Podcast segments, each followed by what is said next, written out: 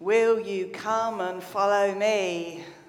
Is a song that we've just sung. That, as we've already heard this morning, is what we find difficult, isn't it, in a world around us? In a world that where once it was classed as a Christian country, we are now living in a country that is deemed to be more secular than Christian. In our evening services um, over since January, um, we have been working our way through the Old Testament, and we've got it such that by the end of the year we will have reached the book of Malachi.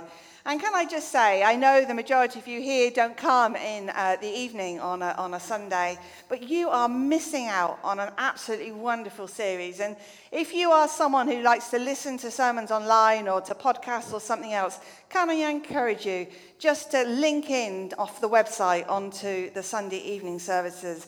because it's been really fascinating seeing God's hand at work. Sometimes we'll pick passages at random and we don't see the whole picture, but through this year we are looking at how God has moved from the very beginning and he will continue to move through the Old Testament week by week.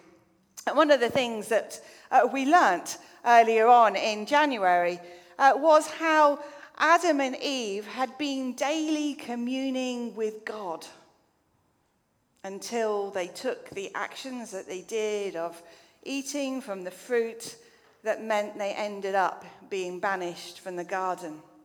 And how they and their descendants, including us all these years later, have ended up living in community with other people. And we learnt how sin and murder and vengeance and corruption of marriage and envy and all those things that we recognize today were in evidence all those years ago. And how, as a result, of no longer daily communing with God. Adam, Eve, and all the descendants since have had to work out how that means that they and we live. How we adjust to living when the lifestyles and the choices that are being made around us aren't stemming from God, but are stemming from very different places. Our title today is called Modern Day Arguments, and it's looking at the whole. I was given the, the entirety of chapters 18 and 19 to look at this morning, and you'll be pleased to know that we're not looking completely at the two chapters, although I do encourage you maybe afterwards to just look at the whole context of chapters 18 and 19 as I've narrowed it down to the passages that we've heard today. But in these two chapters, there are huge subjects being discussed. The subject of quarreling, the subject, as we've heard, about who is the greatest in the kingdom of heaven. There's the subject of the need for the heart to be right in order to enter the kingdom of heaven. There's the consequences of what happens if you cause someone else to stumble.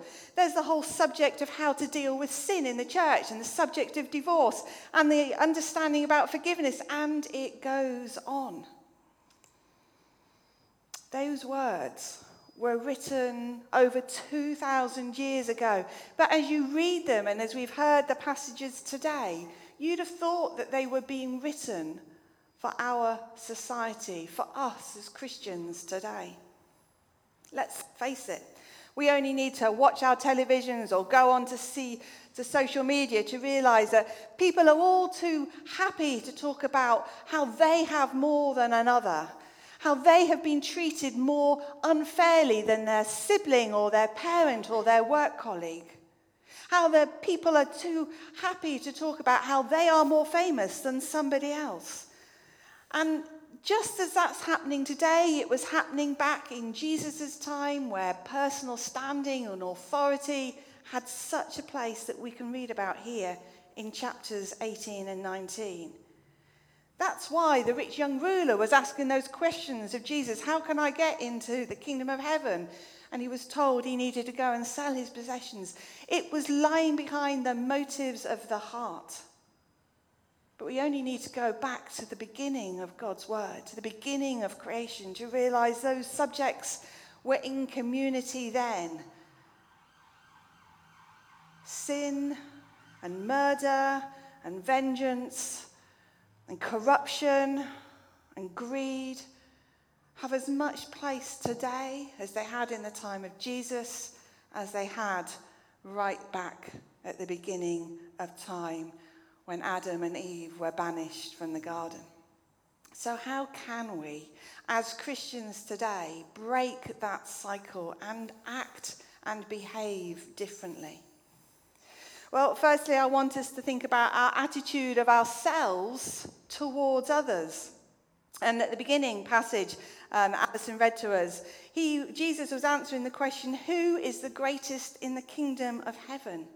And that was a subject that turns up again in chapter 19, where we see the importance that God places on children. We know that familiar passage. Let the children come to me when Jesus was welcoming them and the disciples were pushing them away. And in chapter 18, a bit later on, he talks about the shepherd leaving the sheep behind to go out and look for the lost one, reinforcing the point that all people matter to God. And in the passage Alison read, Jesus called a small child forward not just within that circle of his disciples, but in amongst a, crowd. Can you imagine being that small child, being beckoned forward to come to the side of Jesus, this well known, popular person, and going forward and being welcomed by him? What trust that child had. What a welcome that child received. wonder then that children are welcomed by God. But I wonder, as I think about that particular example that we find in chapter 18, what about our language and our attitude towards those who are younger? I was in um, a church taking the service during a pastoral vacancy once, and they were telling me that um, this was a church that was largely full of older people. And they were telling me that um, their next minister, they were going to call a new minister, and this minister was going to bring in all the children and the families so that this would be a representative church. No longer would it be a church of older people, but a church full of all ages. And they, they were very excitedly telling me that this was what was going to happen. And I said to them, Oh, so how are you going to feel then when your minister's no longer able to come and visit you at home? Or when your minister's not able to come to your meetings because they're running other things? Or how will you feel when your worship style on a Sunday changes to incorporate and adapt all these different age groups? Or when your building no longer looks as pristine as it does at the moment? because inevitably, when you have more ages, you have more. Um, it will be less tidy, shall I say. And perhaps the noise levels on a Sunday morning will go up as the children will run around or chatter together. And they looked completely horrified. This idealistic view that they had of what they wanted to happen was within a set framework of how they perceived it would be made to come into reality. And they didn't really understand that if that was what they wanted, that would mean that there would be changes on all fronts as well. I'm sure, like me, you've watched the youngsters going out to their own groups this morning, and maybe we think, yeah, it's great. We have a church that is representative of all ages. And yet, how many times have we heard over the last few weeks and months of the need for people to come and help, whether it's on a Friday night at the youth club or just not even teaching necessarily, but helping with our young people Sunday by Sunday? We can still only run Sunday school twice a month. We haven't got enough helpers to run more than twice a month. If one of our youth club staff helpers aren't able to make it, we end up having to cancel youth club. And I wonder, as we have said before, what impression do we give to those who are younger than us? I am the first person to put my hand up and say, I wish I knew all our youngsters by name. It's overwhelming, isn't it? We have so many. We are privileged to have so many youngsters here. But I wish I knew them by name, in the way that I wish I knew all of you by name too. But all of us need to make those kinds of efforts because they are as welcome as our people who are different to us are welcome, as our people who are from a different place or culture or country than us. When we read this passage from chapter 18 about the children being welcomed, it is about all being welcomed. We live in a world where we recognize that it's no longer appropriate for people to be treated differently just because of who they are or where they've come from or how they look. And yet, that is what can happen. It saddens us as ministers when we stand and say goodbye to people on the door and we look around and there are people standing on their own, sitting at tables on their own, people not talking to others, and they're left on their own. Whether they are newcomers or people who've been coming regularly, this isn't how God would want us to be. Our attitude of self. Yes, I know on a Sunday it's great to catch up with our friends, but we're called to love and welcome all, just as that passage is reminding us that all are welcome by God, no matter what our age, no matter who we are. If we go on to think about this Bible passage and think about the servant who received mercy from his master or from the king, depending on your translation, we realize that that servant who received mercy didn't go and do likewise to others, to his fellow servant. We may be welcomed by others, but we may not.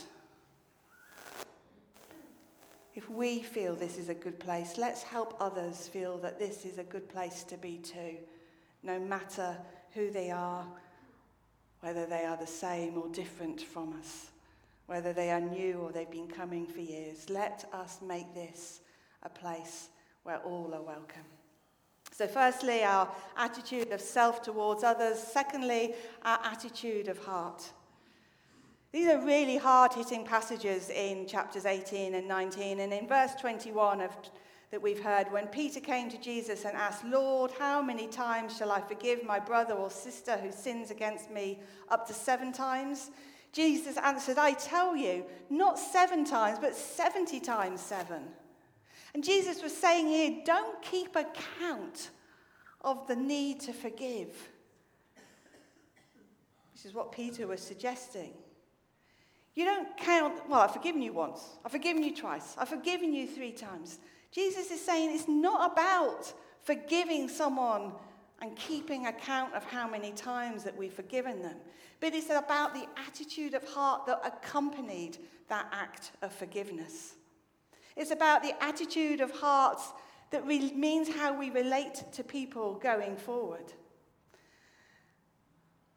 Let's think about it. When we have been forgiven by God, He forgives us utterly he forgives us without measure. He forgives us completely. And when we may make the same mistake again, He doesn't drag up all the old times that we've done it before. He forgives us afresh. And here in the passage, we are being reminded that we too need to do that. When we've received an apology, we need to accept that apology and move on. Not come away from that situation and think, well, that was okay, they finally got the message, because we're not showing the right heart response in that. And when they injure or hurt us or say something again in the future, let's not drag up all that's happened in the past. Because if we have been like God, when we've been forgiven without measure and completely and utterly, then we too need to be following that example. That's what Jesus is saying here in this passage. And so, for the servant who received that forgiveness, that cancelling of his debt by his master, He had failed to realize the enormity of what that had really meant.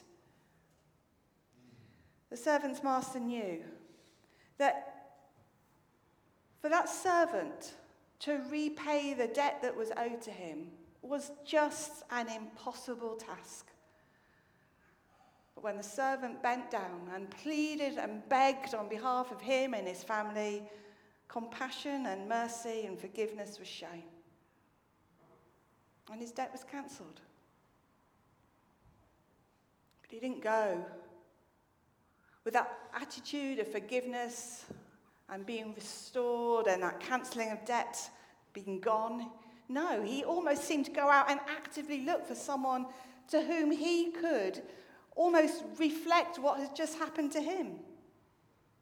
He didn't show any mercy to his fellow servant who owed him money. He didn't show any compassion or any grace, even when they humbled themselves before him. His attitude of heart wasn't right, and we know that the consequences was that he was punished for it. Will you come and follow me if I but call your name? is the song that we sang just before we came. Your grace will never be forgot, another song that we've sung today. But do we? Do we keep hold?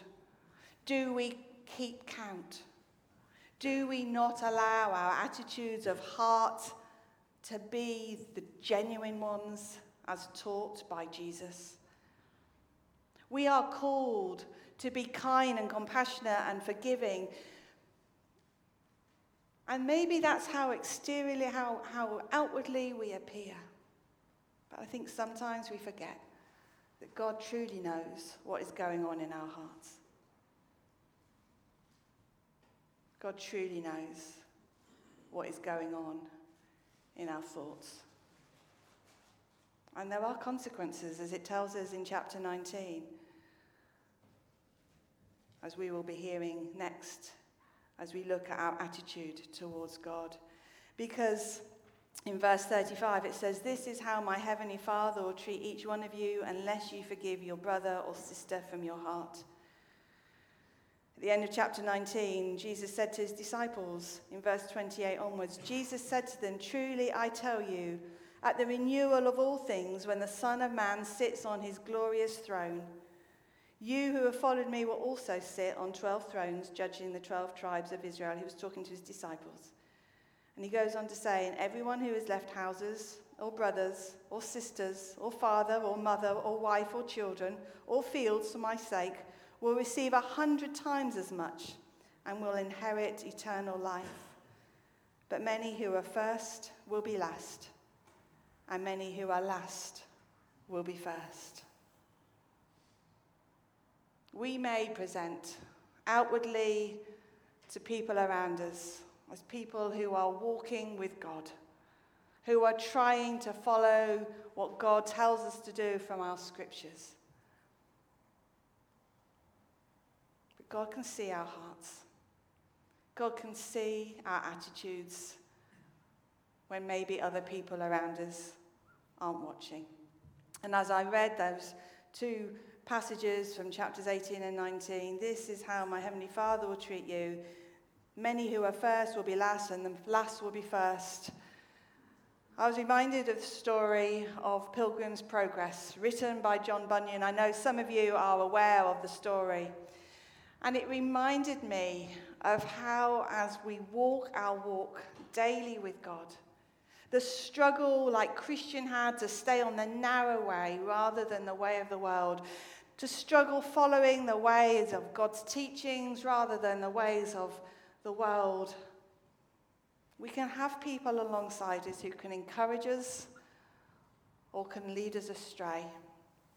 People who are alongside us think they know better than us, and then we take our eyes off God and end up listening to the voice that perhaps we shouldn't have done.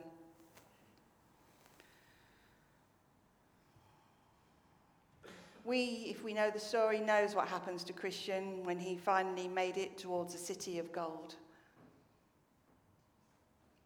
But here in this passage from these two chapters, we are also reminded that yes, being a Christian is about accepting Christ at that moment at our beginning and allowing Him in and turning our lives around and recognizing the good news of the gospel. But it doesn't stop there. We are called on a journey of discipleship.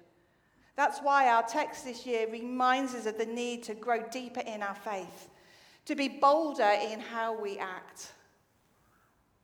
And that means that in the way that we live, we need to be more Christ like in our attitudes. Because we don't know, as it says here, who will be firstly welcomed by God and who may be surprised that they are not first in the queue.